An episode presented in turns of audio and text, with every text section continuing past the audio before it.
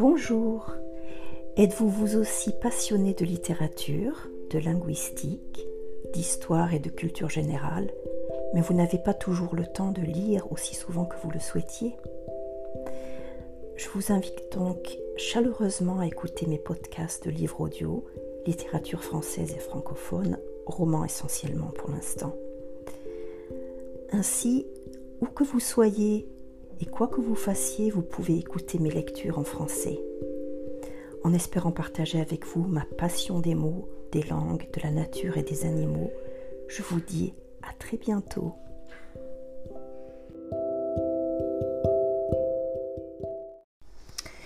Éric Orsena de l'Académie française, La grammaire est une chanson douce, chapitre 13.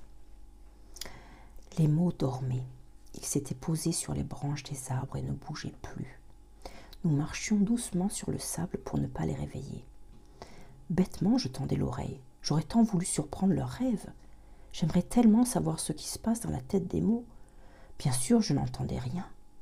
Rien que le grondement sourd du ressac là-bas, derrière la colline, et un vent léger, peut-être seulement le souffle de la planète Terre avançant dans la nuit. Nous approchions d'un bâtiment qu'éclairait un mâle, une croix rouge tremblotante. Voici l'hôpital, murmura M. Henri. Je frissonnai. L'hôpital? Un hôpital pour les mots? Je n'arrivais pas à y croire. La honte m'envahit. Quelque chose me disait que leur souffrance, nous en étions, nous les humains, responsables. Vous savez, comme ces Indiens d'Amérique morts de maladies apportées par les conquérants européens. Il n'y a pas d'accueil ni d'infirmiers dans un hôpital de mots. Les couloirs étaient vides. Seuls nous guidaient les lueurs bleues des veilleuses. Malgré nos précautions, nos semelles couinaient sur, le sol. Comme en réponse, un bruit très faible se fit entendre. Par deux fois, un, un gémissement très doux. Il passait sous l'une des portes, telle une lettre qu'on glisse secrètement pour ne plus pas déranger. Monsieur Henri me jeta un bref regard et, décida d'entrer. Elle était là, immobile sur son lit, la petite phrase bien connue, trop connue. Je t'aime. Trois mots maigres et pâles, si pâles. Les sept lettres ressortaient à peine sur la blancheur des draps. Trois mots liés chacun par un tuyau de plastique à un bocal plein de liquide. Il me sembla qu'elle nous souriait, la petite phrase. Il me sembla qu'elle nous parlait. Je suis un peu fatiguée. Il paraît que j'ai trop travaillé. Il faut que je me repose. Allons, allons, je t'aime, lui répondit M. Henri. Je te connais depuis le temps que tu existes. Tu es solide. Quelques jours de repos et tu seras sur pied.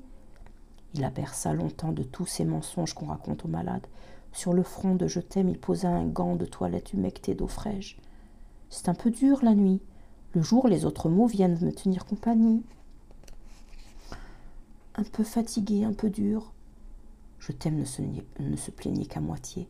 Elle ajoutait des un peu à toutes les phrases. Ne parle plus, repose-toi. Tu nous as tant donné, reprends des forces. Nous avons trop besoin de toi.